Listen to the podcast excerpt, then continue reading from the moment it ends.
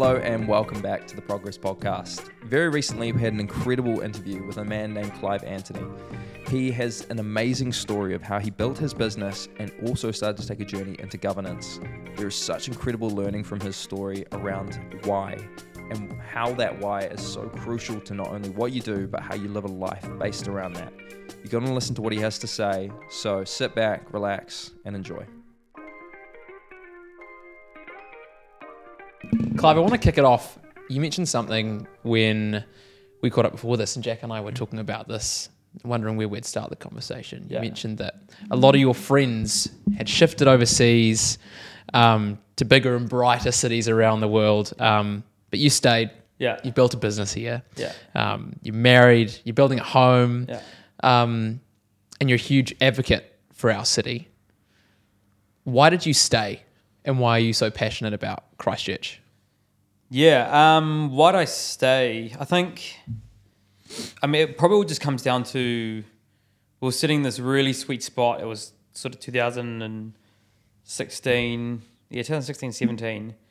And if you were kind of in, kind of not, not in the know, but if you're kind of in and around what was happening around the city, you just got this sense of, actually, if I take a punt and just stay here for that little bit longer and just kind of ride the wave of not the rebuild, but just ride the wave of just people coming in, people coming out, and just see what opportunities rock up.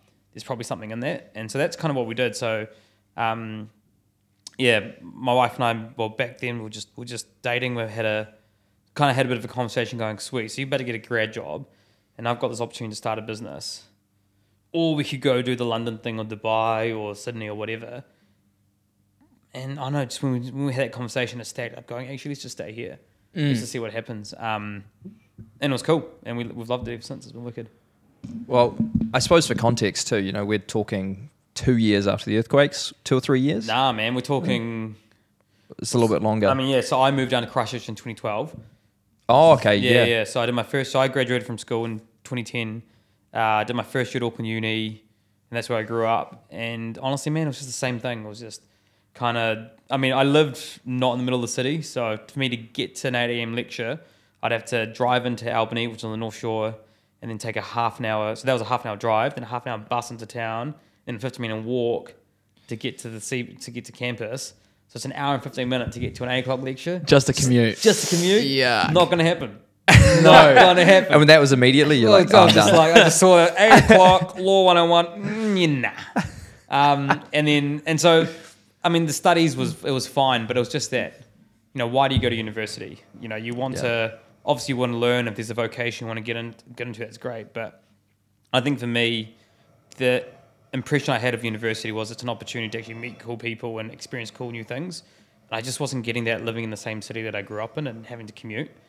Um, and it was kind of a process of elimination of choosing which uni to go to. Um, Wellington was still too close to home.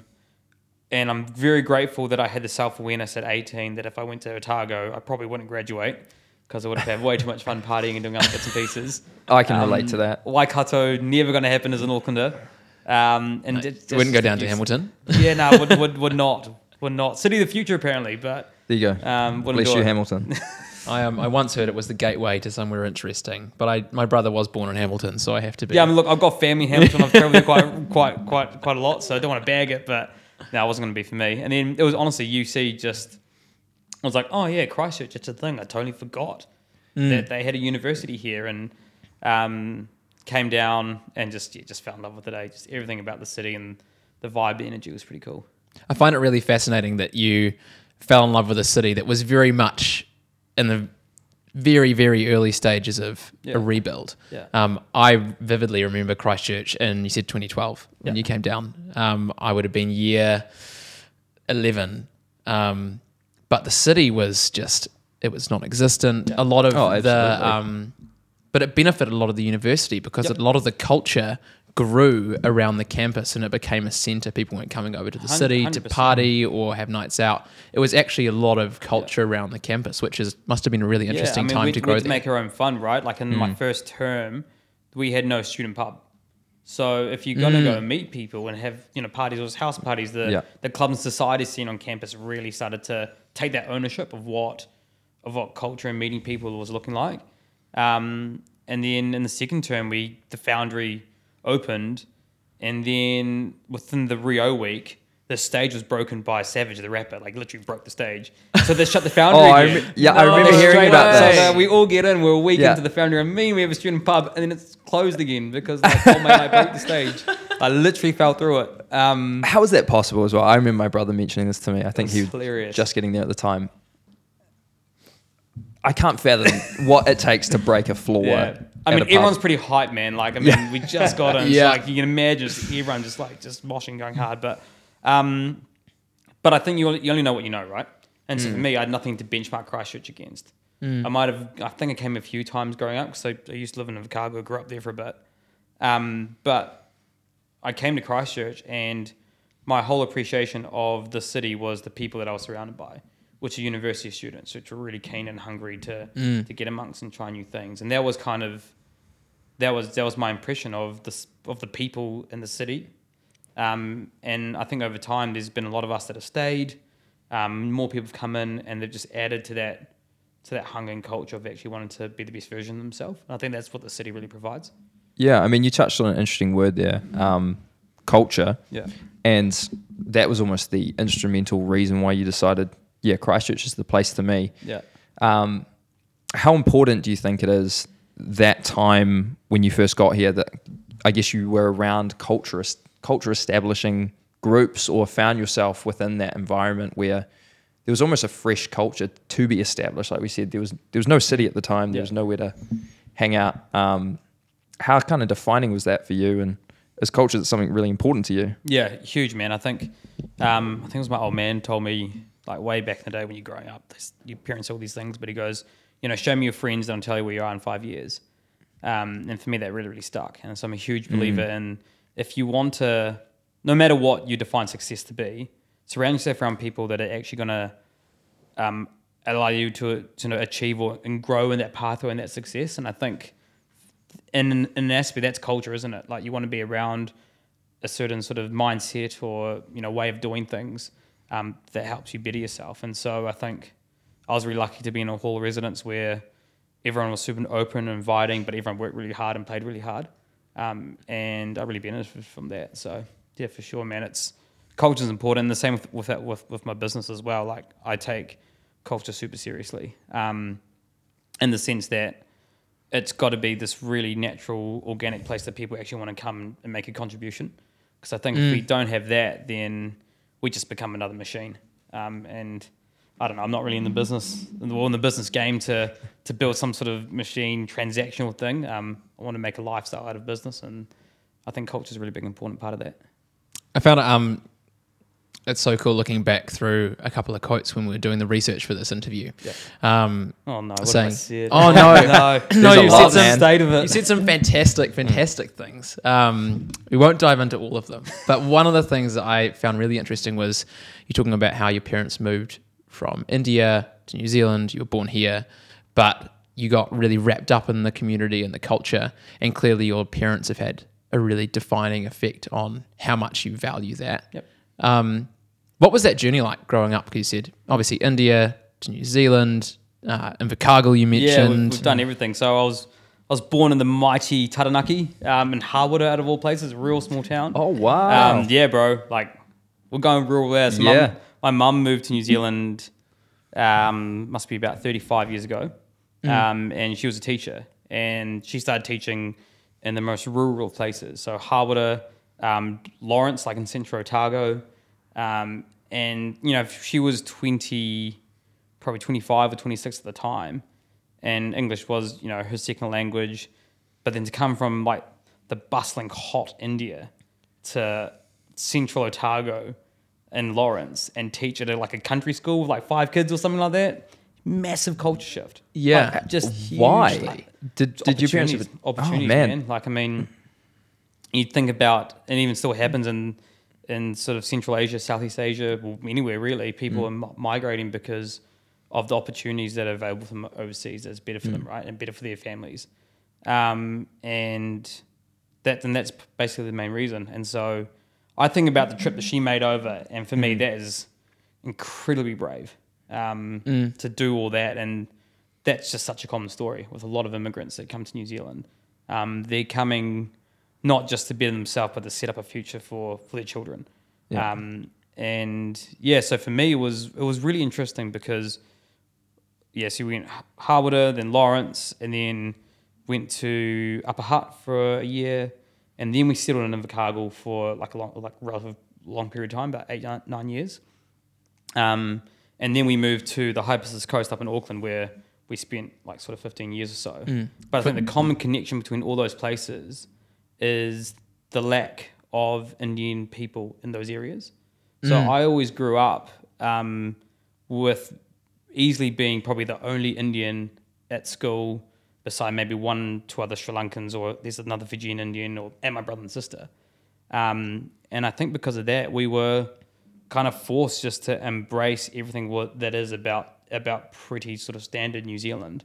Um, and so I think my parents made a big acknowledgement of going, okay, they're getting wrapped up in New Zealand culture, but we can't let them forget where they're from and their past. And so they really instilled in us um, the values of understanding our language, understanding our culture, traditions, um, and actually go back to India. Like we tried to go back every two or three years growing up.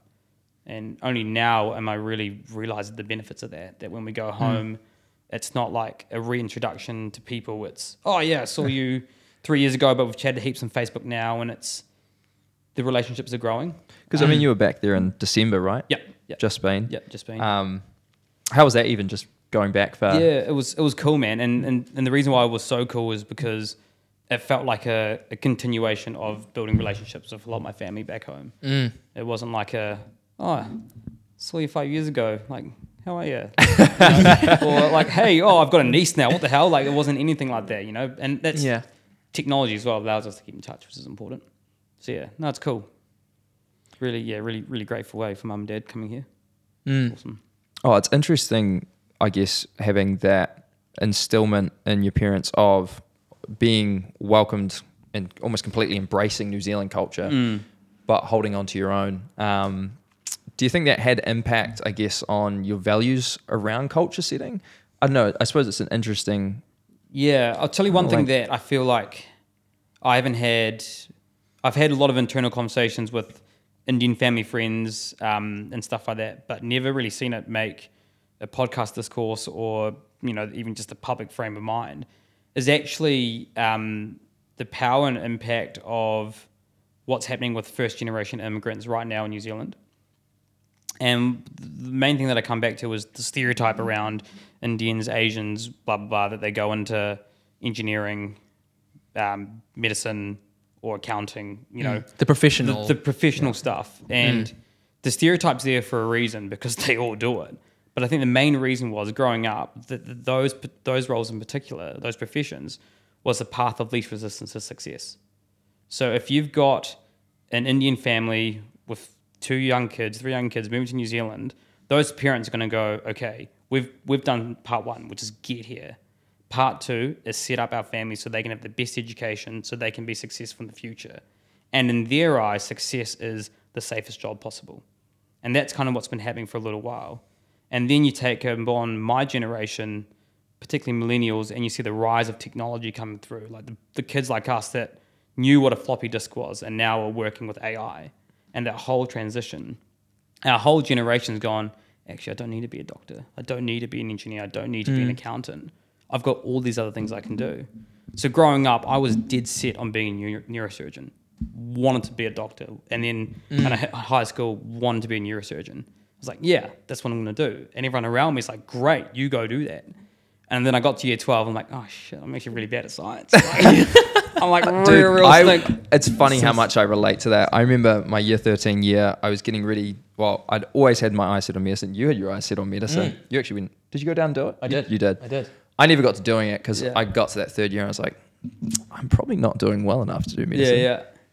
yeah, And I also don't want to do medicine. yeah. And um, well, here I am now as a fashion designer. right? And then Absolute it's, curveball. It's it's wild, eh? And then the big thing is, growing up, everyone's like, "Oh, did you did your parents like force you to be a doctor? Like, did you want to be a doctor?"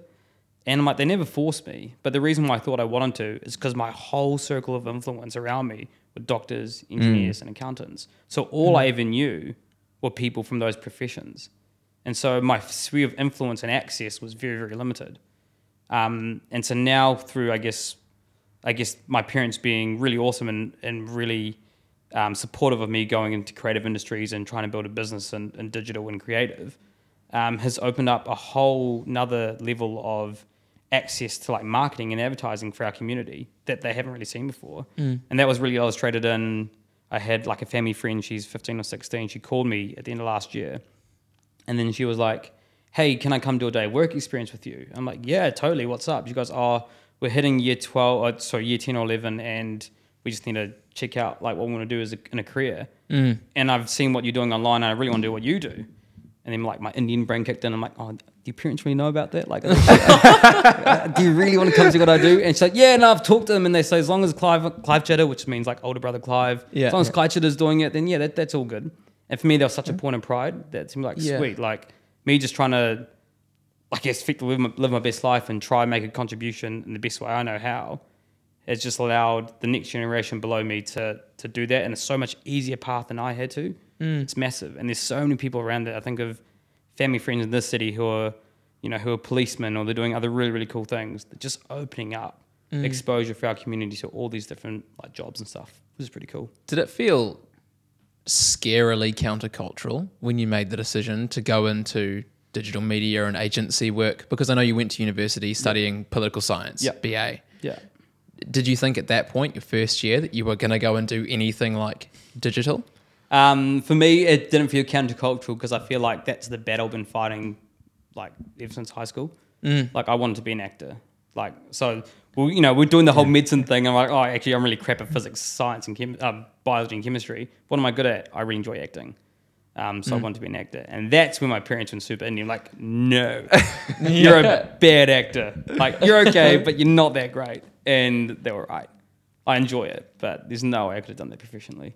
Yeah. Um, but my whole life has always been that kind of counterculture piece, like counterculture.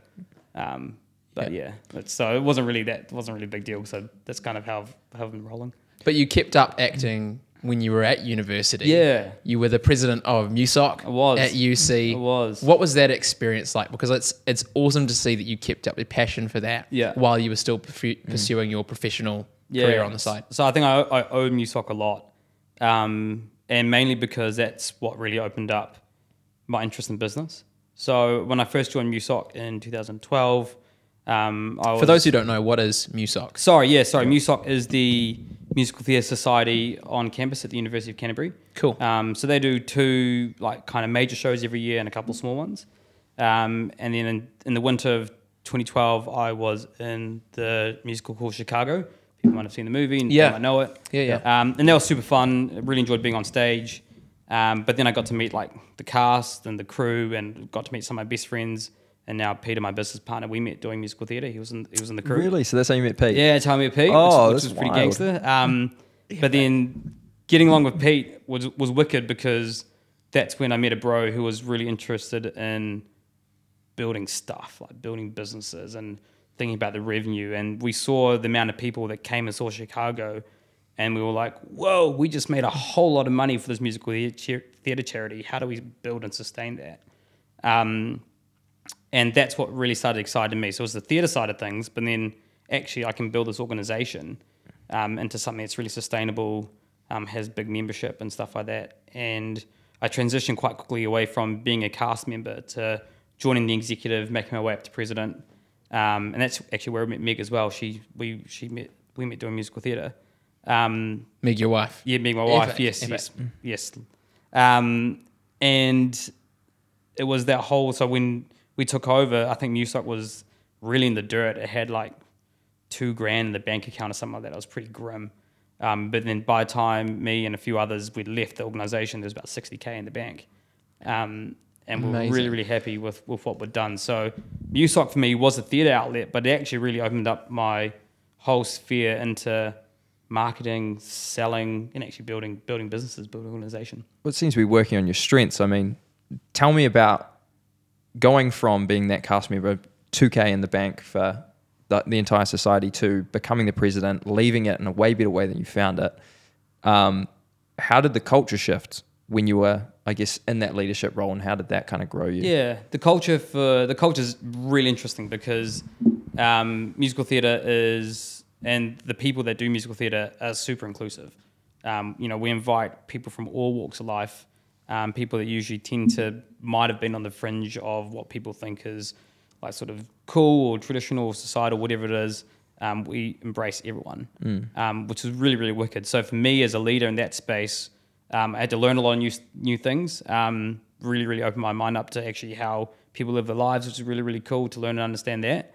Um, but then also, how do you bring that all together? And the biggest challenge for me uh, when I was president of MUSOC was I could really, really chase the numbers. I could put on I could put on Grease every second year and make bank, and that'd be great. But the membership would hate it, right? Yeah. These are these are people that like they want to do like really, really cool, gritty shows. That's but it. Yeah. no one's gonna come see them. All how of the do you balance it creatives in one place. You're like, cool. Yeah, Run it out. again. Hard out, right? So, um, so that was that was an interesting challenge for us as a group. Is you know we you know we really uh, Pete actually really coined the phrase you know we're a not for loss organization.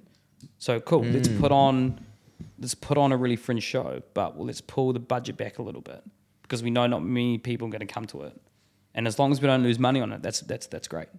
Um, so just building in, I think that kind of mentality of hey we can put on a show that's awesome but let's actually be sensible about it like if we're going to put on something super fringe let's budget accordingly so that way we can still sustain the organization and actually all our members can have a great time doing it mm. but then maybe two shows later we need to kind of sell ourselves a bit and do something a bit a bit out the gate that's going to sell tickets and sort of building that was that was really interesting as a leader to go through Yeah, finding that balance between, I guess, the creatives that you're managing, their mindset about what gives them Yeah. joy and what gives them passion. Like Yeah. you, like you mentioned around your businesses, building a culture that people feel like they want to Yeah. be invested in. Yeah. but also having that commercial head on as well and, 100%. and driving it as a business. And MUSOC was really interesting in the sense that, you know, we had our executive team, but also we weren't the production team.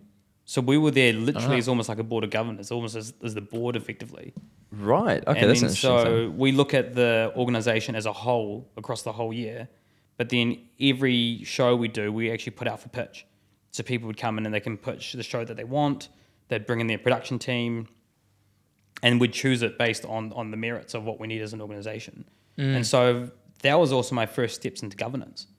You know, actually understanding if you're a governor of an organization or a company, you're not working in the business, you're working on it at a strategic, wider level. Um, but I don't know what those things meant at the time. We just did it out of out of necessity, right? It was only a few years ago when I started trying to build my governance career. I was talking to a really good friend um, who's just a genuine well wisher and got lots of experience in governance. And I was putting together a CV and I said, I've got no governance experience. And then he asked me, he's like, well, what do you do with MUSOC and musical theatre? And I literally said everything I've done, said to you now and, and made that clear separation. He's like, yeah, that's governance. And the production is operational. So you've got governance experience. You just haven't articulated that you have. And it, that blew my mind. That literally, if you're on a club exec, to a degree, you're probably starting your first steps in governance, which is pretty cool.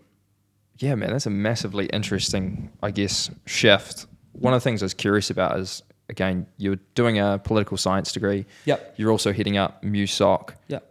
How did these factors lead you to do what you're doing now? Yeah, cool. Um, hugely, hugely um, influential. I think every I've got like I look at what I'm doing now. I've got no regrets because everything I've done, um, even dropping out of law school and focusing just on my political science degree, um, that all had to happen to for me to take the learnings from it to build into what I'm doing now. And so, so if you cast back, I'm just dropped out of law school, but I'm doing some musical theatre stuff with MUSOC, and I'm doing political science, and life's good, but it's it's fine. I didn't really have any direction in what I wanted to do. Um, and because I was a bit bored while just studying, I took on a part-time job at a full-time capacity, and started managing Huffer out in Hornby. So there was an outlet store out there. Oh, cool. Um, they've only just come back in now. Yeah, and Dressmart. Yeah. Good old Dress Smart. Um, good old Dressmart. Plug Dress Smart. Yeah, it was, it was a good time, man. Some cool people out there. Um, and then, so I was, I was at Huffer Hornby managing the store, kind of working 30, 40 hours a week, whatever it was. And um, loved it. It was great. Got to really sort of flex my creativity a little bit. Again, looking at the bottom line of the store, going, actually, I need to make target. What do I do? I literally call my boss and ask them if I could do this. And I closed the store for two days, packed up all the stock, and did a pop up sale on campus, and just sold. Were you there for that? Uh, nah, I remember you talking to me about this. Actually, Yeah, you yeah, mentioned this to me and Sean. It was one day. wicked, man. Like my boss Yeah. was like in Auckland, man, why are you doing this? I'm like, trust me, we're gonna partner with a club on campus called Yeah. UCOM because they just froth all like the basic bro, like for the fashion and stuff like that. Sweet. And we'll get the space for free because it's a club event, and I'll just you know pay like all these volunteers like in half of vouchers, which they'll absolutely froth. Yeah. And I bet you back bank, and we we had to close like and in by one o'clock because we'd sold out everything. So the whole Oh notion of students don't spend money is absolute crap because I've seen I've seen someone walk past in campus thinking they're going to a lecture and they're deviating to my pop up store to buy a puffer jacket. Like I've seen that before my eyes. Like people just love to spend money if they want to spend a day. So uh, yeah, so I was just having a lot of fun just trying to just like just sell all this old Huffer stuff that Mm. clearly no one wanted. Um, Because that's an outlet store as well. That's as an like outlet. past, past Yeah, season man. stock. There's some old stuff there, man. Yeah. Like some real dusty clothing. You're going, no one's going to buy that. Yeah. I could put it for free and no one's going to take that. You know what I mean? Like, it was- Unless you drag it onto the UC UC campus. Honestly, man, take it to UC campus. Someone will take it. Um, and then, so that was cool. Um, but then they decided to um, close the store. That they didn't want to renew the, ne- the lease or whatever. Mm-hmm. And so I was Leases looking in for a job. Dressmart are rough. Yeah, They are rough. yeah, they're- it's pretty. It's pretty pretty rough out there. Um, and then what we did was I took up a job at Karma Cola, which is really cool. And I'm doing the sales for them. So I drove around my little van and um, was selling just all the drinks. Um, but the cool was that sort of B two B? it was it was B two B in store, like rolling in my trolley, dropping some drinks off. But then if I saw a cool cafe, like even some of the guys around here, Yeah, Well um, Street. Yeah, we'd go to them and sort of start, um, yeah, sort of selling drinks to them, which is really cool. The original Black and White Coffee Cartel was I sold into come come goal into them Wicked. and set that all through. But that was really important because that's where I learnt about the social enterprise business model. And so I could walk into any store and say, "Hey, my drinks are way nicer than yours at a cost bottle level. I can beat you, and we're paying fair wages to our farmers in Sierra Leone, um, our orange sort of suppliers in Sri Lanka, and all that sort of stuff. So real triple bottom line stuff. And I just get a hundred percent hit rate every time on these sales. And I'm going, sweet. If I'm going to start a business, it's got to be cool, and it's got to be in a social enterprise because that's where the money is. it's an interesting thing that you took that you're sort of going on about. One of the key points I think too is you're out here learning to sell social enterprise. Um, how valuable was that learning? I like you said, you're, you're traveling around Christchurch too, Yeah. meeting up with all these cool people, basically telling them why your product's the best. Yeah. Um, I don't know, is that kind of still how you operate? Yes, I think the principles, the principle of social enterprise is kind of why I um I was really really drawn to it because I don't think I'm a natural salesperson, but I'm definitely a natural and confident speaker. But I'm only natural and confident speaking if I really believe in what I'm talking about. And I think the trouble with sales is you can go out there and be super transactional, but if you don't believe in what you're selling, it's going to be really really hard, right? Mm. And so for me, social enterprise created like the perfect storm of if of the product's great, economically it works, and there's actually some social good and value behind it. And so I could really go anywhere and confidently talk about what I'm trying to sell to you because I know it will add value to you and adds value to the wider community. Mm. And I think that's why I was drawn to social enterprise.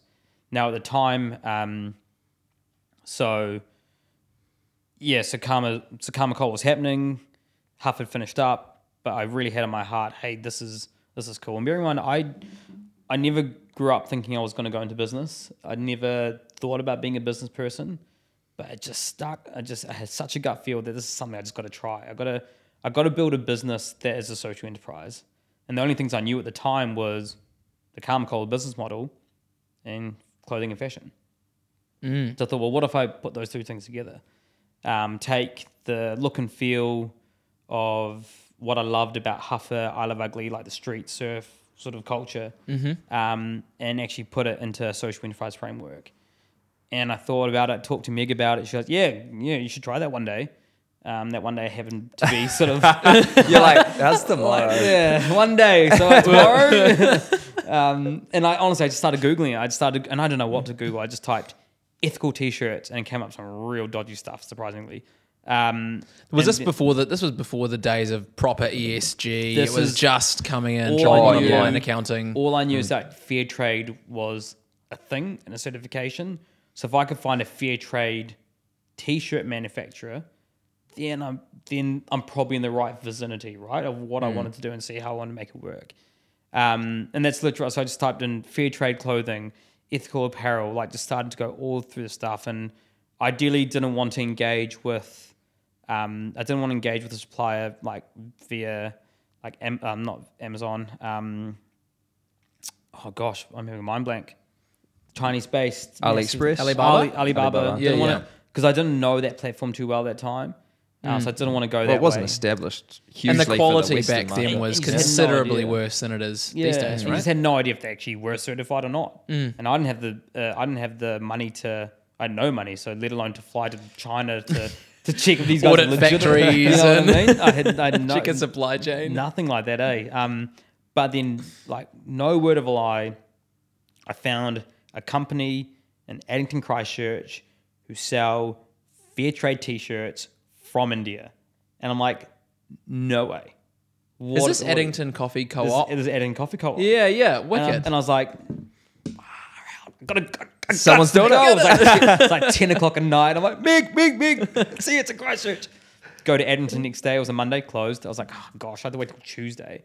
And that was they like the closed longest- Mondays? I know. The, no, the, the cafe was open, but the shop behind the back was closed. and that's where um, Liminal Apparel, which is the name Yeah. of the company, that's where they were. And I was like, "Grr." so like longest day ever, man. That Monday, just like waiting. waiting, waiting. And I buzzed in straight away on Tuesday. I kind of told them what I want, what I want to do. Um, and Jeff and Jared, they were they were wicked. They were like, sweet, like, yeah, you can buy t-shirts off us. You can buy them in New Zealand dollars. So like, just made life a lot easier. Like I didn't have to go through like you know those export crimes or anything like that. I and for reference, yeah. Jeff is the loveliest guy in the Lad. world. Gentle giant. Yeah. Absolutely amazing bloke. Yeah, absolutely. eh? Like they, were- they were really, really cool, super supportive of the idea. Um, so I was like, sweet, I've got a supplier. And it was actually really easy to figure that out. Now I got to find a designer. And we were really good friends with um, our friend Jess. She did some musical theatre stuff with us. And she did some graphic design from, from MUSOC, like when we went through it. And I was like, yo, do you want to co found a t shirt like company with me? And she goes, yeah, yeah, go on. And so Jess is on board, and then Meg is obviously the really switched on number cruncher, loves Excel, super organized person. So the three of us founded um, this clothing company together. Can I ask from that conversation with Jess Yeah. through to you having that conversation to kick it off with the three of you? What Yeah. was that time period? Oh, we're talking like 20 minutes. Like, Wow. well, maybe not 20 minutes, but like in, in my mind, I was already there. So if they said Yeah. no, I would have found someone else. I was, I, as soon as I knew that there was t-shirts available in Christchurch, I was in. Yeah. You could not have stopped me from giving this a go. And so it was about, okay, am I doing this on my own or am I going to find people that are going to help me do this? Um, and so I was pretty, I, I, I say 20 minutes, but it was, it was pretty quick. I think we all had a, we all liked the idea of, of, of a hustle and, and doing something. So That was like us. We were like, hey, man, do you want to start a podcast? yeah. Yep. Yeah. Cool. See you tomorrow. Again, it's it's that whole, and we come, you know, we've we've talked about it just before. It's that whole circle of influence piece. Like, who are you around? That's actually gonna be like, yeah, nah, let's do this, let's go. Um, and that's and that's who they were, which is really really cool. Um, so we're just designing. I was kind of kind of front manning it and sort of setting a vision direction for the company. Meg's being super organized and making sure we like actually don't go bankrupt. Like we had all the pieces. We had we were there good to go. Um, so we started this label called Malu. Um, and Malu stands, well, Malu is a word from South India, Kerala, which is where I'm from. It's the short word for the language we speak, which is Malayalam. It's in the same way as New Zealanders are known as Kiwis, people from Kerala who speak Malayalam known as Malus. So I thought, well, if this brand is going to be, ba- the t-shirts coming from India, from a factory in Kolkata, and what they do is they only employ women to take them out of the sex trade of Kolkata. Um, so you can take these women out of poverty, um, teaching them a skill that they can use to actually earn a wage, a fair wage, and actually build a prosperous future. And that was super important. So they had a big Indian connection there. And I thought, hey, this is a chance for me to actually really get to know and actually really honor my culture and my past and build a brand around that. And so we called it Malu, and the girls are open to it too. Um, and the logo is actually the letter Ma in Malayalam. So It all was starting to line up. It was all looking really, really cool. Um, Was that something a really, really proud moment for you being able to do a nod back to the, the Indian roots, and especially for your parents? How did they? I don't, how did I they love it? I don't that? think I've uh, honestly I didn't really I don't I don't know I've never really reflected on that if I'm going to be Mm. honest like I just it just made sense it felt right and we did it. And I and we did have people like within the community being like hey this is this is really cool. Mm. um it's, it's you know they're really proud to wear it. Um but what made me even prouder was to see people who didn't know our culture and they were wearing it because they thought it looked cool and like actually it represents them in some sort of way and that was pretty wicked. Um and we just we just grinded. We I remember learning how to build a website on Shopify, um, and learning to do photo shoots, learning to build Instagram pages, Facebook pages, you know, stuff that I'd already done through musical theatre, but how do I translate that into into fashion retail? Um, Jess was designing, Meg's figuring out supply chain. It's all kind of going, um, and then we drop our first um, our first sort of go, and I think it was 2016 from memory Mm. um, and it was fun and it was really really cool and we learned heaps along the way learned how to do facebook ads um, and at this point like the youtube entrepreneur wasn't really a thing there was a little bit of that hustle culture but hadn't really taken off at that point that, that i'd been exposed to anyway Mm. um, so we were just like just learning old school style just like fig- figuring it out which is which is really really cool What was the hardest part about starting that business? the hardest part was probably probably having probably getting over the imposter syndrome of oh yes I'm in fashion is probably the big one. Like I think about you know where I worked and some of the you know some of the calls that I've had to make with people in the industry. I'm going. I, I look at what I'm wearing. Going, oh, am I actually that cool? Like, can I can I actually authentically get away with representing this type of business? Um, and that was a mindset shift I had to get through. Um, How did you do that? I don't know if I fully did, to be fair, um, but you just had to persevere. Again, it just came back to the vision and the why. And a lot of it was the why. I'm going, you know, if I can sell one more T-shirt, what impact's it going to make back home, and all that sort of stuff. That's kind of was that driving force when you felt like, oh, is this authentic? Actually, no, I'm doing this for for a reason, not not just to be rich, but I had a real gut feeling that this is something I wanted to do, and I found a way I can make impact through that gut feel and that's kind of how I um, kind of keep going with it, which was which was pretty cool. Um, but yeah, to cut a long story short, the university found out about what we're doing, and we're really engaged with it. And then they got myself and Meg to be um, ambassadors for the UC Me campaign. Oh, cool. Yeah, Yeah, so yeah. For people who don't know that campaign, it's like the university's domestic uh, student recruitment drive, and they'd profile. I think at that time was about twenty students a year, and you get your photo taken, and you might be on a billboard or Back of a bus. back of a bus, or, or something like that. You might do radio. Um, so yeah, so I was on, I was on that, um, and that was cool, and um, really really enjoyed that whole experience, like getting your photo taken, and it was interesting being in front of the camera, not behind it, which is what I had to do previously for all these like photo shoots for our you know for our clothing label, Yeah. which were just figuring it out on the fly. So to be in a professional environment with lights and you know there was a DOP and all those other bits and pieces and stuff like that was that was pretty wicked. Um, just, learning, just absorbing as much as I could while being in that environment. Well, I like what you said about um, well the importance of your why. You went into the fashion because it's what you knew, and the why very quickly took over the what. Yeah. Um, you know, obviously I'm working in fashion. Um, you guys are helping us out with our why as well and helping drive that home to our customers. Um, it's a pretty clear pathway of why you're so good at it. You know, you've had all this learning along the way, but um, I just want to touch on that point really. Yeah. And I feel like you also, with that why, you almost contradicted yourself when I asked you about um, how you thought about the impact, uh, especially for your culture. Yeah. But then you said um, when you were thinking about the imposter syndrome and overcoming it, you just came straight back to the why and the impact you were making back home. So maybe subconsciously that was just something that was yeah. it was really driving you. And I, I think that's pretty inspiring that you were able to make that impact and center yourself around that. Um, Yeah. That's something that I really want to do with this as well, center ourselves Yeah. around the why. Um, Yeah. It's great for us to be able to have these conversations, but being able to record them and send them off and send people the learnings from chatting with people like you. Honestly, it's- straight up, man, It's like- pretty epic. to get these questions from you, I'm kind of going, I haven't actually really reflected on it before. So it's actually quite a cool experience sitting here and actually kind of getting asked them because I feel like you always, and you boys will be the same, but you're always on the go, right? And it's really hard to take a step back and go, actually, that was a really cool moment, or yeah, we were on the right track and stuff like that. So it's not appreciate the opportunity, man. It's cool. It's it's wicked. Oh, it's our pleasure. Yeah, oh, absolutely. it genuinely is our pleasure. It's um I feel like this is a really good point to um, touch on one of the big questions I want to ask you, which is I really want to know about your why. We want to know about your why now. So, Yeah. looking at your life, where you're at, paint us a picture of everything you're doing with Antony and Mates. Um, break down for the people what Antony Mates is, Yep. how it came to be, um, but how important that why is for what you're doing. Yeah, cool.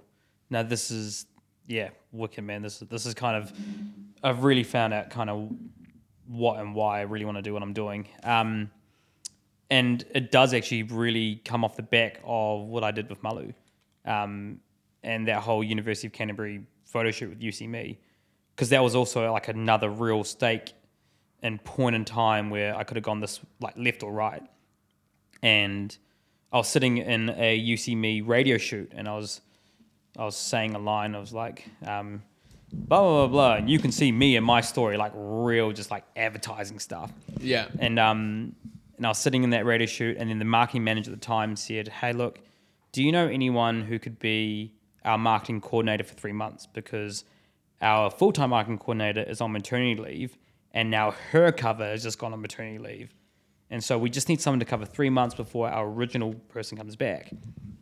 And at this point, I'd um, finished my political science degree, but I went back to university to do a master's in business. Because starting this whole clothing label, I had no idea what I was doing. So I thought I might as well get some education. Um, and so that was great. And so I had all this free time. So I thought, oh, yeah, well, I'll- take the job. I need, I need the money. Yeah. So I ended up working for the University of Canterbury for three months as their marketing coordinator. Um, and that was super interesting because I'd moved into like a real formal corporate marketing environment of an organization that I'd lived and breathed in for a few years and absolutely loved it. And um, thought this is really wicked. And so did that for three months. And then obviously the next, the original person came back, which is sweet as. But then to finish my master's, I had to do an internship. So I ended up interning at a media agency in, in town called the Media Department, and they hmm. do media buying, and one of their clients is the university. And so within seven months, I'd gone from being talent for UC Me, in-house marketing for University of Canterbury, working on the UC Me campaign, to then going agency side, working as a media, bu- working in the media buying agency. That So you got the full UC Me. scope So I got the full months. scope. So seven months, I did all those three things, and far out. I Were you love it. doing your masters alongside that at the same time? yeah. Wow. And I was like, marketing, this is awesome. And I thought about Malu and MUSOC, and it was like building Instagram, making content. Like I'd, I'd experienced all this going through and finally articulated and wrapped it up in a, oh crap, this is a job that I can do. Like far out, like light bulb moment. And um, got to end of the year, and Malu, we kind of made a call that that wasn't going to be our future um, for all sorts of reasons. But the main one was unless we wanted to be as big as Patagonia, we were just effectively adding to waste. Um, and that was kind of our thing, right? We if we if our hearts weren't fully in building a massive business out of this, then what are we doing? Um, so we put that aside, and so we're looking for new opportunities. That's a. Re- I just want to touch on that really quickly. That must have taken a lot of self-reflection and introspectiveness to come to that conclusion because it was your, it was your passion. It was what Yeah. you loved. You mm. were very clear earlier around Yeah. that was your why at the time. It was. It was. You had a lot of introspection, but also like the reality as well. Like with did the numbers, and you're going. There's three co-founders, and if we all want to have at least, you know, close to 30 hours a week of a salary out of this, the units would need to shift. Fashion is hard, man. I mean, you know all about it, bro. The Like, rag trade, man. like- That's what they call they call it that for a reason. Yeah, yeah. Everyone in it is in it because they love it, and you have to work so hard Yeah. just to make a little. 100%. And you're right. Honestly, the unit volumes, everything, it, it does. It takes you to be fully sold out, and Yeah. you can't have. you you got to be next level on it, and so and that was the of, of economic driver was obviously a big one. But then you go, actually, how badly do I want want this? And you go, well, actually, my skill set wasn't in the fashion side of things. It was the messaging, the branding, the creative, all that sort of stuff. Um, and so yeah, put Malu to a side and thought, what am I going to do next? And we got to the end of that year, and then we're doing a big wrap up for UC, and then the marketing, like the bigger marketing boss, was like, "So for UC me, we need some video content, a bit of a video strategy. Does anyone have any ideas?" And I was like, "I've got an idea." And so the meeting ended. I went up to Dave and I said, "Mate, I've got an idea." And he goes, "Wicked. Um, do you want this as a role at UC, or do you are you just gonna do you have a business you can run this under?" And I, on the spot, I was like, "Oh, I've got a business." He's like, "Oh, do you?" I was like, "Yeah, yeah, yeah, yeah, yeah, yeah." So I'm thinking about starting it, and I've got one client. I didn't. Um, I love Nice. this man. You're the second person who has started their business by lying. I love it. bro, like, and I was like, "Yeah, like, I mean," and you know what? Three hours later, I had a registered business on the company site. So you know, like, Oh, you know, anyone can You have a probably business. beat him to the punch. He was Yeah, like, yeah, company yeah, he just- mates. He just and- beat me to it. I was totally on board that night. I just fully forgot. Um, and so I registered a company that night, made a business card, made a website, um, and I called the original company Mates. Well, and I actually I'm going to make a public declaration. I didn't, but my flatmate and really good friend, one of my best mates, Morgan, she came up with, the- with the name Mates. Was sitting on the couch um, at our flat, and I was like, "What am I going to call this thing?" No, you should call them mates because you're going to use a whole bunch of your mates to help you make all this content. I was like, done. Mate social media. We picked orange just because. Um, great color. Great colour. Great colour. Great color. Um, Branding. Meg wrote the scribbled the name mates on her iPad, and we just exported that logo. Done. Like it was all very very quick. We just got to look like we're a thing because Yeah. I got a pitch on Wednesday, um, and I pitched that I'd make 120 videos in eight months. So it was a bit audacious. That's a lot of work. Hence why I needed Yeah. mates. You know Wow. what I mean? Like, hey? um, Okay, and this is all churning. Yeah. Wow, this is happening real fast. I'm happened trying to keep up bro. with what you're saying to me Happened right quick, Happened super quick. Um, and then that whole summer, and then while that was happening, I started telling people of of starting my own social media agency, and and this is this is a Christchurch thing. They were just like, "Sweet, um, we might need some help. I'll, I'll hit you up. I'll call you." And I remember being at one meeting, and the guy was like, "Actually, I need some social media help. I'm going to call you on Monday." So within a week, I genuinely actually had a, a, a small client, but I had a client, um, and I was just doing some content for them and then that saw me through the summer while we were negotiating with UC about what they actually really needed from a content perspective. Signed that contract with UC in February, um, and we had to deliver. And so, um, yeah, so we and we just did. We just got out. We did it. So who's Um, on the team at this point? at You've this point, there's just so we all we're all kind of contracted to the company at that point. That's technical if anyone really cares about it. But um, Mm-hmm. so it was myself and then my friend Rishi. Um, some people might know him. He's around Oh, town. Rishi. yeah, he works Patel. with Josiah. Yeah, yeah, yeah, yeah, Yeah, yeah. go. Real, go. real good dude. So At he, McCarthy Studios. yes, yeah, Yeah, yeah, yeah. So he came on board and helped. He was making, I think it was like eight videos or something a month or something like that. Um, and the guy called Corbin Tupo, you might know him. He's Mm-hmm. gone to do some amazing stuff with Two Minds Festival. Um, and Yeah, I he- feel like the name's ringing yeah, a he's a real good I have no idea who that is. He was just a student at the time, um, and he I didn't even know him, but a mate of mine knew him, and I remember calling him. I was like in India, like visiting family. I was like, "Hey man, we've never met, but can you work for me for like just part time? We were super casual. Yeah, sweet as." Um, and he ended up being my first full time employee. Um, and then so Corbs was around for a bit, and then a guy called Lucas Winters, who some people might know, Oh yeah, I went yeah, to, yeah, went to school with so Lucas. he was, I think he just finished high school, and then he was working for me, and he was working in, uh, I think, another job around town. So we were the original, the OG four of mates. Um, and yeah, we just we got it done. We made it work. Um, picked up a few more clients along the way. Um, and then the year later, UC re-signed, and that's when I committed to taking Corbin on full time. And then a few weeks later, Rishi came on full time as well for a bit and we got an office on High Street, um, and it felt like we had a real thing. It was like far out. I've got responsibilities now. Like these people that rely on and that's just quick. Yeah. that was quick, man. It was quick. Um, and we just we just we just grew, and it was just just being hungry and just just being really honest and authentic. And people say we do things differently, but we just you know in the same way that you know we call them the na- name mates because of I need to use all my friends, but we actually really grew into that name, and into our values. Like, what does it actually mean to be a friend? you know, what does mateship look like? And isn't that type of relationship you want with the people that you partner with at a creative level, at a at a commercial level? Like you should be able to sit down and have a beer with someone and have a conversation and work hard, play hard. And so we really grew into that name. Um, but yeah, look, now we're a team of 11, which is really, really cool. Um, had some massive changes. So what started off as a video production agency, um, we're now a full service creative agency. Um, I've got everything from, um, you know, I've got a full suite of graphic designers, web developers. Um, obviously, still got our core video production team, which is super important, and a couple of people that work on the accounts. Um, and then Pete, who I've mentioned before, he has his own really, really cool story, but he came back from the UK in 21 um, and he bought into the company. So now we're co-owners, which is which is it's really cool to, you know, the stuff that we're doing in musical theatre back in MUSOC, we're now doing it in real life, and now we have a salary, which is quite nice. Yeah, you That's can pay crazy that. Pete Hey, sort of in your life goes away and comes yeah, back. like it was, it was wicked, man. Like we're, we're, we're How'd you bring him in? real easy. Um, real easy. 20 minutes. real straight up no like well i mean so he came home and then like even like he'd come back and back and forth for like holidays and stuff like that. And we just hang out during the day. Like when i moved from high street to oxford terrace um, in our new office at the time had to rip up some carpet. And he was back on his break but he'd come and help me and would move shit and it was, it was fun right? Yeah. so he'd always been in around it. And then when he came home he was looking for work. At this point we're now a team of we're a team of five.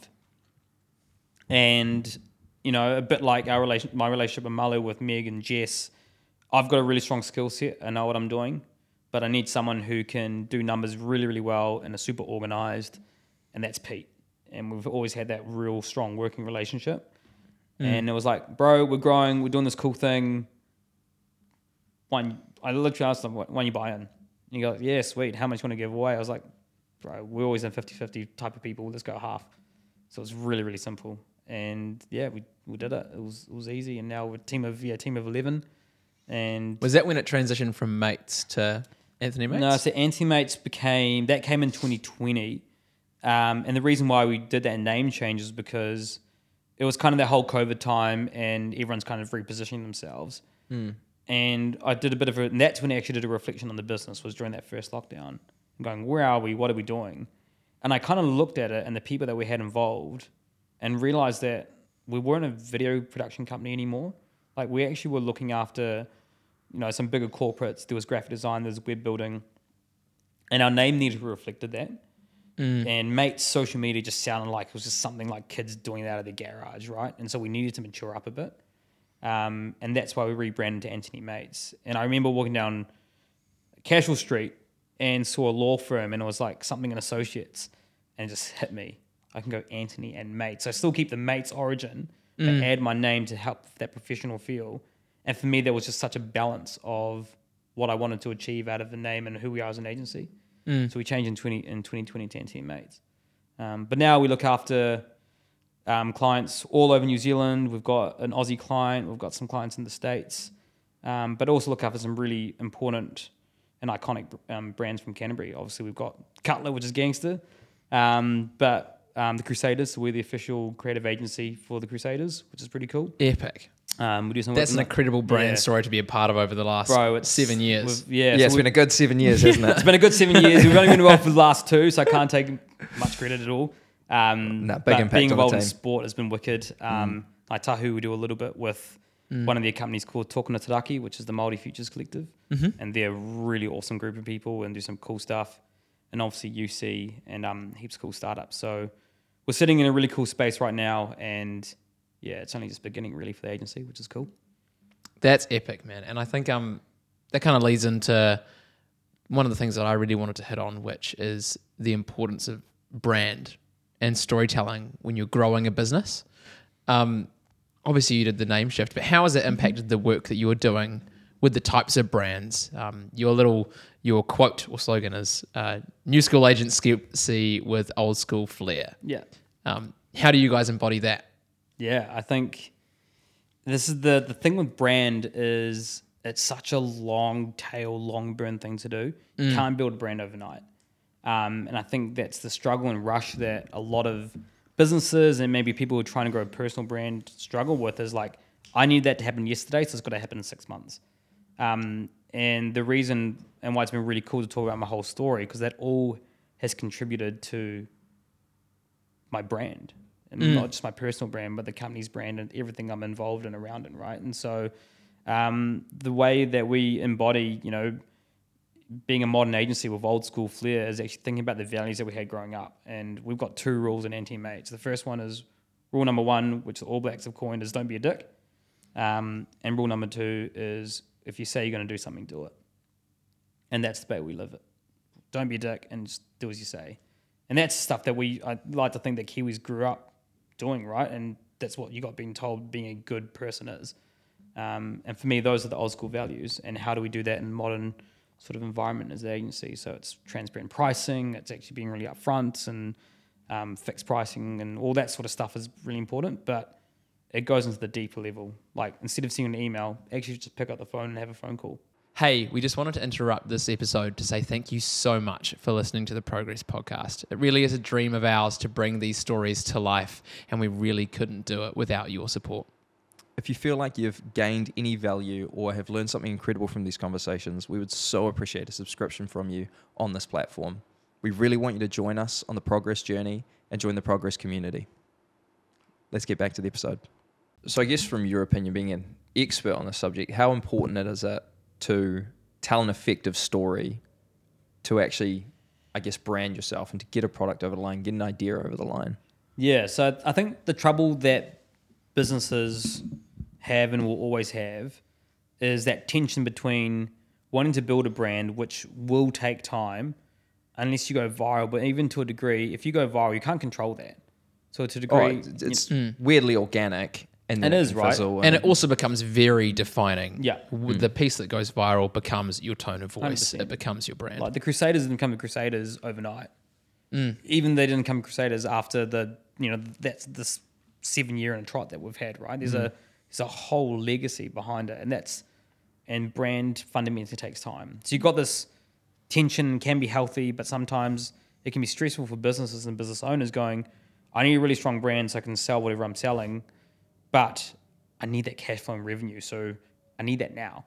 Um, and so for us, when we've got bigger, more established clients, it's a little bit more easier to have that brand conversation because they get it, or they might have in in-house marketing teams that they come to us to get that specialized resource, and so we can have those marketing sort of conversations. But if you're an owner operator, like for example, like I don't know many people know this, but 70% of the businesses in New Zealand, in and around 70, 75% hmm. of the businesses in New Zealand are owner operated with no employees. Hmm. I remember you telling me this. Yeah, I was right? shocked when Yeah. I found that out. right? And I think, and please fact check me, but I'm pretty sure I've got it correct. And then it's like 17% of businesses have one to 19 employees. And then it's like 22% have 20 to 99 employees. And if I've got my math right, that should lead to 1%. But anyway, the last 1% of businesses in New Zealand have 100 or more employees. And that 1% employs half of New Zealand. Like, it's just mind boggling. yeah. right? Madness, isn't it? Madness. I remember so- having a similar conversation with um, the Christchurch Employers Chamber Yep. of Commerce Yep. um, around those exact stats because we were pitching them some work from a consulting perspective. And they read us off these stats, and that completely threw us from a how we structured our business. Hundred percent. And so when you take that into account, you've got a very small population or mar- margin of businesses that have in-house marketing capacity, but a lot of them are mum and dad. Like you know, you think about the mechanic down the road. You know, it's probably the old man's the mechanic, and then the person running the business operation is probably his wife or something like that, right? And that's a real illustrative example of a lot of the small businesses in New Zealand. Um, and so maybe mechanic's are an example for this part, but if you're an owner operator and you're just looking to use this business to build your revenue and your cash flow for your daily living, investing in brand is like the last thing you want to do, right? And so Because it's capital intensive, It's capital you're really yeah. worried about your cash flow. and It's really hard to justify. How can you track that return on investment? Mm. You'll put up billboards, and we've had this conversation, Yeah. but you, Oh, you just don't me, know, yeah. right? Um, Mm. You can make some estimations around eyeballs and what that conversion rate could be, but fundamentally, like it's really, really hard to figure out. And so that's the conversation that we sort of have with with clients and prospective clients is going, okay, if it's a short term cash thing you need to do. This is what we could do. This is what it could look like. There's some ramifications and parameters around that. But if you're looking to build brand over a long period of time, then let's have a really cool conversation around. We can make some wins here, wins here, and if you can sustain this type of campaign, this is the type of uplift we'd expect to see in your brand and stuff like that. So it's it's interesting, um, but that's just the tension that any marketers or any agency faces is those expectations. And I think if you can make the expectations really, really clear, then it's by and large it works out pretty well. It's interesting living in the digital age. Obviously, people are so conscious of brand and media. Do you find those conversations easier now, or are people overwhelmed by the process and what they think of as I've got now 15 different channels to worry about when it comes to brand? Um, yes and no. It's there's there's no. It's, it's probably pretty horses for courses to be fair. Um, you'd probably expect that a younger person thinks that they're like a millennial will be aware of all the channels, so it's pretty easy. But the problem with that is they go, oh yeah, it's really really easy, and they don't really appreciate the nuances between different platforms, and might truck the same piece of content on all platforms. That's not going to work, right? Whereas you might have some older demographics who go, um, this is too much. Back in the day, I could just put up a TV ad and it was good to go. Um, and so it's it is about managing those expectations and kind of going, okay, well, if you do have a limited budget, what's the best way of using it? Like, what what are we going to do in other bits and pieces? So, um, yeah, it's, it's it's there's never sort of one, a one trick pony. We like to make we're trying these things of making really fixed packages for for specific services that we can offer to our client um, clients. Sorry, um, how those are taking off has been an interesting road because I still think businesses still need that bespoke nuance. I don't think you can package fully um, a marketing service because it's it's still human human centric, right? If I'm thinking about it, each client is going to be so varied. One you mentioned is generational impact on their perception of spend, as well as you've then got the cash flow of big business to small business. Yeah. And then a hundred other factors that are going to basically influence how this person wants to spend their money on Yeah. marketing. So I, I agree with you in the fact there's, there's no way to, I don't know, fit everyone into boxes. Yeah, and also like, you know, when you get to that big corporate space, um, you know, I've heard of we don't have any like government clients, but I hear um, businesses in Wellington like they love like licking the lips and rubbing their, their fingers together around the end of April or May because the government budgets close in June. So if there's extra budget to be spent out, that's got to be spent. So some of the stuff they're spending on is absolutely ridiculous. Like Yeah. it might not actually help with the bottom line, but they've got to spend their money out, or else they lose. Otherwise They the money's lose it just next gone. year. Yeah, it's a Um, wild system. So you're just a marketing manager for a business or an organization that you don't really have any heart relation to, and you don't need to spend a budget.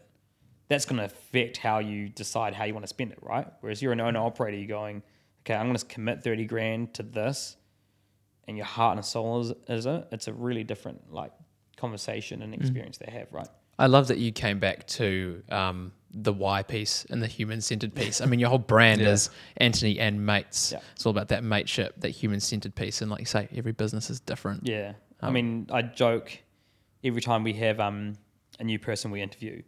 The way I like to break the ice is I say to them, and people have been saying this for years, but I really believe it to a degree because I do have friends. But um, I say the only reason I'm employed, He's got mates. yeah, He's got a I- brand honestly, about I it. the only reason why I hire you because I've actually got no friends. I just want to hang out. Like, and it's it's funny how people react to that. Like people go, "Oh, is he is he serious? Is he actually that much of a loser that like no. he needs friends?" Or they go, "Is he like just being a like a weird boomer? There's like a dad joke that I'm missing out on." And people going, "Oh yeah, I get the sentiment behind what you're saying." The reaction's always cracking up. It's it's, it's good. yeah, maybe it is a boomer joke. Ah, I think you're right. I think you get away with that, man. Thanks, mate. Yeah. That's. whoa, whoa, whoa, whoa, whoa. You ain't got no mates. No, joke. I joke. Hey, um, I want to kind of almost take a bit of a zoom out lens. You've really broken down really well for us, I think, how Antony Mates came to be and just how important the why has been like interwoven throughout. I know. I found that super Yeah. interesting. Yeah. I want to talk about what you're doing now outside of Antony Mates, as well as I guess everything you're doing within the city. Um, you seem to have an intrinsic understanding of the principle of culture and running culture throughout storytelling within business. Um, what is the the vision for what you're doing, and almost for I guess how connected you are in the city? I um, I've got heaps of ideas. Love sort of dream up ideas of people and going, sweet, how do we make this happen? Um, and I think the one thing that is I've got, and there's people like you guys and a few others around town that you talk to people and they think about the future of the city and you go, man, Christchurch, like Ōtautahi Christchurch should be such a cool, global, progressive, like gl- like world leading city. I already think we're the coolest city in New Zealand. We are the coolest city in New Zealand, but we could Yeah. be like Oh, absolutely. next level, right? Like, I mean, Mm. I was, I, I remember, and maybe it's maybe it's out of space and naivety, but I remember during lockdown, the first one, and like the world just stopped, right? And Mm. for me, that was like a man. If I was, if I was in a position where it could be a politician or, um, you know, a really prominent business leader, and I'm sitting in lockdown, I would like to think that I could have been in a position where I'm going, actually, let's up in new New Zealand. Like, what does that look like? And the first thing to me was a real ridiculous thing that will probably never happen. But just imagine for a second if during lockdown, the country just decided we need to make a massive shift in what New Zealand could be like at an infrastructure level. And for all his faults, um, I don't think Elon was that cancelled back then, but um, the whole like Hyperloop system. Imagine if New Zealand integrated Hyperloop up and down the country in the same way Japan has bullet trains around Japan. oh, it would change tourism. It would change. it would change. everything. everything. People could live in the regions and be in Auckland or Wellington or Tauranga or New Yeah. Plymouth, like within like within an hour. Um, and then what? It's a it's a ridiculous pipe dream, but I felt like there would have been so many cool things that could have happened if there was someone in a position or a group of people in a position to have the balls to actually start having that conversation publicly. And I'm lucky enough that in my work I get to be around people that have, I guess, in political spaces or have been, and you you can see that when someone has a good idea, it gets chopped down immediately because of the bureaucracy or it's in too hard mm. basket. But I just get this feeling that our generation, like millennials and also the generation below us, we're a little bit different in the sense that we're a bit more hungry and we're a lot more collaborative by nature. Mm. And I think that we're in this weird, interesting spot that not within the next 10 years, but in 10 years' time, um, people like us and people all around are going to be the future leaders of this city and this country. Um, but we have an in, intrinsic nature to be more collaborative. And if we can start building that culture now and actually really reconnecting and start sort of dreaming together, we could do some pretty amazing things in the future and actually turn New Zealand around to be pretty awesome. Um, and I don't know what my role looks like in that type of future, but I love talking about it. Um, there's I know Ngāi Tahu at the moment. Um, they are doing a lot of thinking around, you know, what does 2050 look like? And I'm going, wow, that's an organization thinking about 2050. No one else is thinking about 2050 right now. We all should be thinking about 2050 and what's going to be happening and what we want that to look like. And so at the moment, I'm just trying to learn as much as I can about as many different industries and things. I caught up with a dude who works in transport engineering for no other reason than to understand how feasible is it to get a light rail system in Christchurch. Now, I don't have the money to put together light rail or the influence, but I just wanted to learn where's where and why is that conversation falling over, just out of my own interest. Um, and so that's what I'm trying to do. So now um, I sit on a few boards and I'm learning quite a lot while doing that. Um, I chair Watch This Space, which is a, a, a charity that focuses on street art, and they're kind of at that convergence between the street art community and the business community. So a lot of the street art that you see around town um, is obviously made by local artists and international artists, but some of that brokering those conversations have come through people from the street art community who've got ties to business. Um, and we like to help in sort of, I guess, fostering that culture of bringing urban art, um, not just into the CBD, into the wider Christchurch. So I chair that, and just started that this year. Um, For those who don't know who are outside of Christchurch as well, he's painting a visual picture of our city rebuilding from the quakes. Whenever you walk through the CBD, you can see these fantastic, amazing murals, Yeah. street art everywhere. yeah, Um, you said a really interesting thing uh, in one of your quotes that I pulled, which was that you think the arts play a critical role in shaping a community's culture. 100%. And it's really cool that you're stepping into board positions and dreaming up this future that clearly has a tie back to the arts, your passion for MUSOC, Yeah. um, and passion for culture. I reckon that that's stepping into like your core why. 100%. I think that's amazing. Yeah, big time, man. And then the other one, then the art space that I get to do some work in is the art centre. So I'm a trustee there, um, and I've been a trustee for a couple of years now. And the art centre is in a really interesting spot because, um, you know, since the quake, the main focus of that board has actually just been to rebuild as many of those heritage buildings as possible. Um, and full credit to the team at the art centre. Um, they've done it. We've got a couple that we kind of need to get done, but the core of the art centre is done. We now have an observatory hotel. We have um, a health technology like workspace. Um, it's, it's Which is just open and is phenomenal. Um, It's so sick. there's It's a so company in there that I'm hopefully doing some work with called Contented AI, who are Yep. just amazing in that whole upstairs space. Yeah, it's wicked, man. And so to be able to sit on that board and go, um, like we've got a strategic vision day coming up, and I'm just so excited for that because now we get to stop thinking of the art centre as a rebuild project, but actually like a re- revitalization project. Like, what are we going to Yeah. do to make the art centre even more relevant to the wider community? Um, So I've got those two, and then I sit on the board of Risingholme. Um, so people might know it as Risingholme Community Centre. It's been a space um, out in Opawa um, that's been around for for for, for nearly hundred years. I think. Don't quote me on that one. Um, but they've had a re- so basically their whole kaupapa is around um, you know giving people learning opportunities through so like night classes and stuff like that. So it's not necessarily tertiary education or anything, but it could be something simple as pottery or you know basic learning photography or something like that. Um, so when I joined the board there, um, I helped with their um, sort of that brand shift from being Risingholme Community Centre to now becoming Risingholme Learning, and so making sure that that became the focus. And how do you take an organisation that has been pretty um, pretty analog by nature, and how do we make them a bit more digitally relevant? Um, so doing that, um, and then yeah, so those are probably the three big ones for me at the moment. Yeah, I mean, you've got hugely relevant skills to add value to all of those different um, different boards. I'm curious as for how you found yourself. I guess. I mean, it seems to me that every time you have an idea, you actually are proactive and you just go out and ask. Is that how you found yourself on these boards? You kind of Yep. I um I had a conversation with um family friend who's kind of in around these sort of spaces, and I said, bro, I, I- think I need to get some experience in governance. And he goes, sweet, I'll, I'll keep an eye out. Um, and Risingholme came up, and so that's how I joined them. Mm-hmm. And, and you know, really fell in love with what we're doing there. And then Watch the Space came out, so I joined them. And then the art centre was a bit more formal in how I had to apply for it. Um, and that's kind of where I talked about that. Um, good friend of mine who told me that I had governance skills.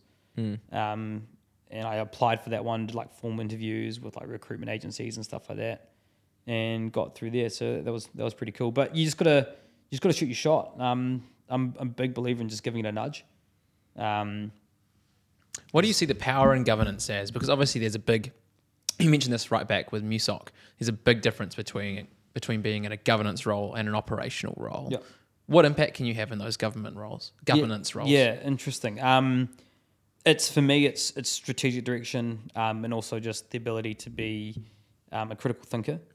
Um, And I think that's the most important part, right? Like the board needs to set the vision for where you want the organization to go, and it's up to the management team to execute on that vision.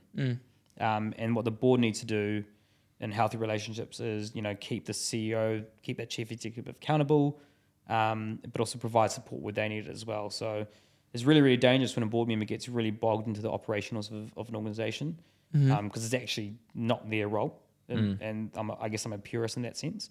Um, you want to, yeah, just do what you can to ensure that management can actually go out and do what they need to do. You know, there's there's so many people out there that might be a CEO of one organization, but they might be a chair of another organization. They've got the skill sets to do either. So it's not that the CEO is any dumber or s- or the chairman smarter or anything like that. It's actually just a different role and function within an organization, um, and you just got to play your part. Awesome. Awesome. I think um The thing that's really stood out to me through this whole conversation is it seems like you've gone on a real journey of identifying your strengths Yep. throughout the whole thing. And I, you mentioned it. I can't remember right back at the beginning where you were talking about um, the acting piece. Yeah. I love acting, but I'm not great at acting. I'm not going to do this professionally. I feel Um, that. Yeah. Yeah. Yeah. I massively relate to that. Hugely passionate This is about the musical closest we'll theatre. get, this is our artistic creative. yeah, and everyone needs life. their creative outlet, right? Yeah. I think people. I've, I know so many people say, "Oh, I'm not creative." I'm like, I bet you are, and but you fulfill that in a way that you might not think it actually is creative. Mm. Um, and it's it's totally important that people have that outlet. Like I think, and this to go back to governance real quickly. I think there's a real opportunity for young people to get involved in governance. Mm. You know, a big part of why I wanted to get involved was I found myself going to work, going home, going to work, going home, and watching Netflix. I'm going. There's got to be more to do with my time in my evenings um, than just watching TV. And I didn't need to start another business. I already had one I need to focus on. Yeah. But what if I just got involved in my community and actually got involved at like a committee level somewhere? Being a part of a committee is, is governance. Um, so I really encourage anyone out there, like if they're looking for something to do, find a local organization, go to betterboards.org.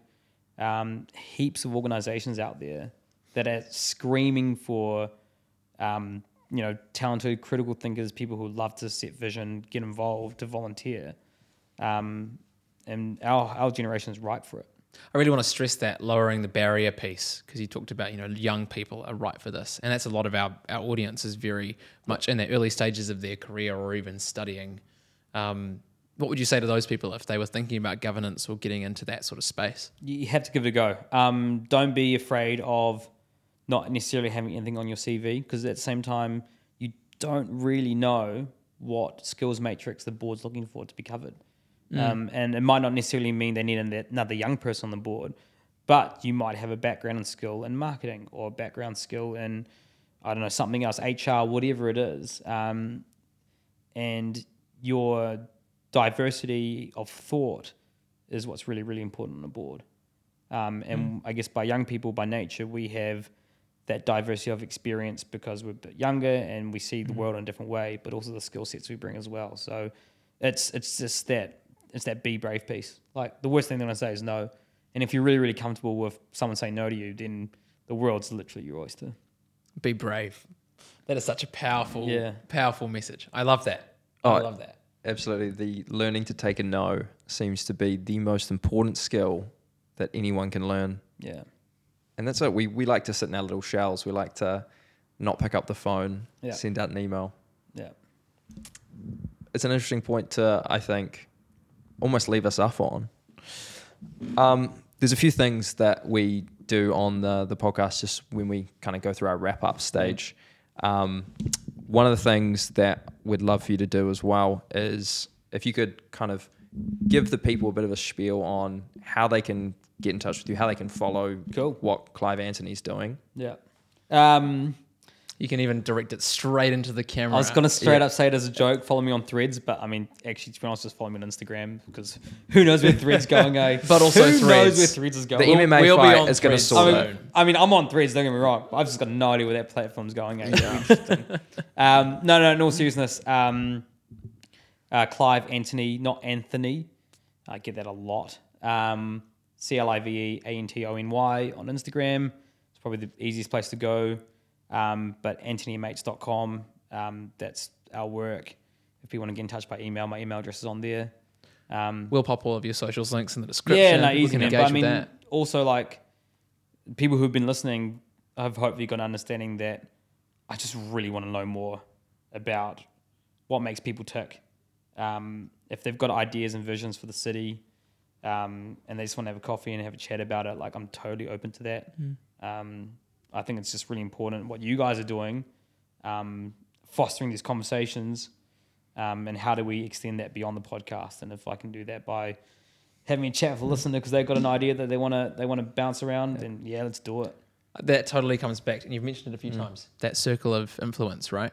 Building that because people in our generation, we're the next, we're the Next. next generation We're of up. leaders. We're up, Yeah, and I think if we can foster those conversations and and get people all on board, hundred percent, man. it's um, we're creating that serendipity to create the Christchurch that we want, Yep. and the New Zealand that we want. big time, absolutely big time.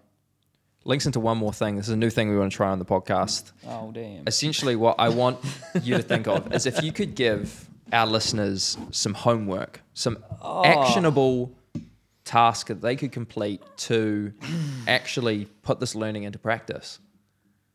Gee whiz, mate. Um, oh, I hate homework at the best of times. Uh, homework, homework, homework would be what would. Okay, I'll, I'll, I'll, I'll tell you what. I'll tell you what I'm working on at the moment, which has been a big game changer for me, is focusing on getting good sleep.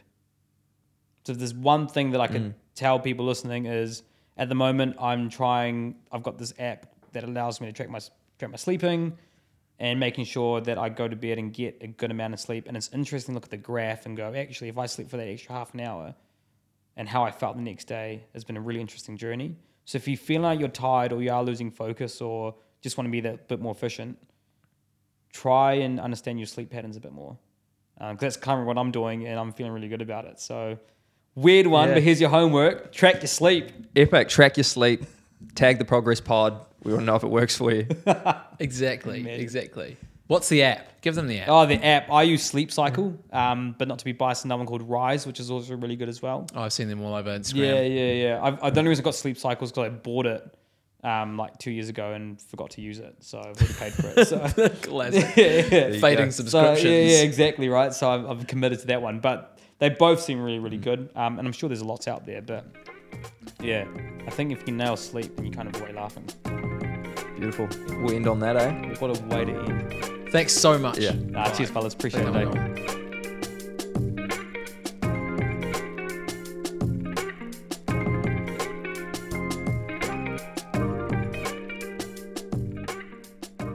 You have just been listening to the Progress Podcast. We launch episodes every Friday. And if you'd like to know more about us, who we are, and our mission, you can visit our website, theprogresspod.com.